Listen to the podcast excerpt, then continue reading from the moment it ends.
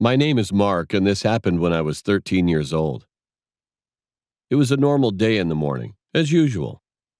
I was heading to school with some of my friends. We were just talking about several topics, such as school life or about the girls, you know. Then all of a sudden, I heard someone whispering. Guys, did you hear that? I asked, and one of my friends said, Yeah, what the heck? When I looked around, I realized that the voices were coming from the bushes, which were kind of far away from where we were standing. I ended up thinking that it might be some students who were trying to play pranks on somebody else. So we ignored them and walked toward the school. What a peaceful and boring day, I thought. Everything was going so normal until that incident. When we were in class, I suddenly heard another whisper under the window. I know that it was just a coincidence, but I started to get a weird feeling thinking about the whispering from the bushes that I'd heard in the morning. However, I ignored it again, hoping it would be nothing. A few hours later, one of my friends got a stomach problem, so he had to go to the bathroom real badly. He got permission from the teacher and rushed to the bathroom in a hurry. However, he didn't come back for a long time, which was kind of weird. Maybe he fell into the toilet, another friend next to me chuckled.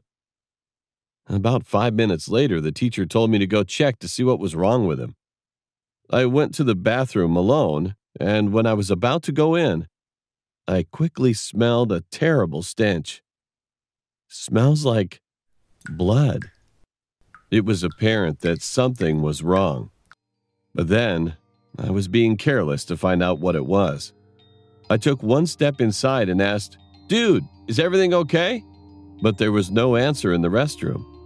I slowly started to open each of the stall doors, and then I found him, all bloody in the last stall. And I realized that he didn't have one foot. I, I couldn't believe what I was seeing. I was about to throw up. I mean, he was unconscious. His face looked pale, so I ran to the teacher and explained the situation.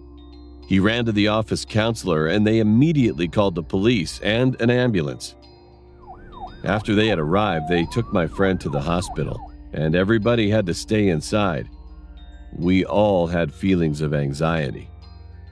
The cops searched the restroom, and they finally determined the perpetrator to be a serial killer who was wanted at the time. Then something came across my mind. I ran to the police and explained to them about whispers that I had heard in the woods and under the window.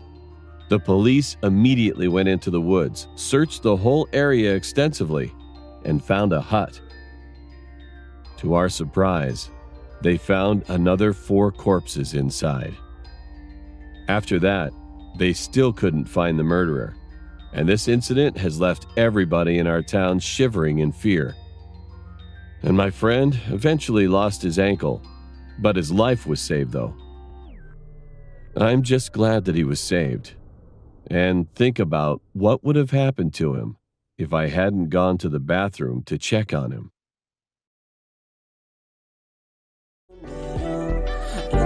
힘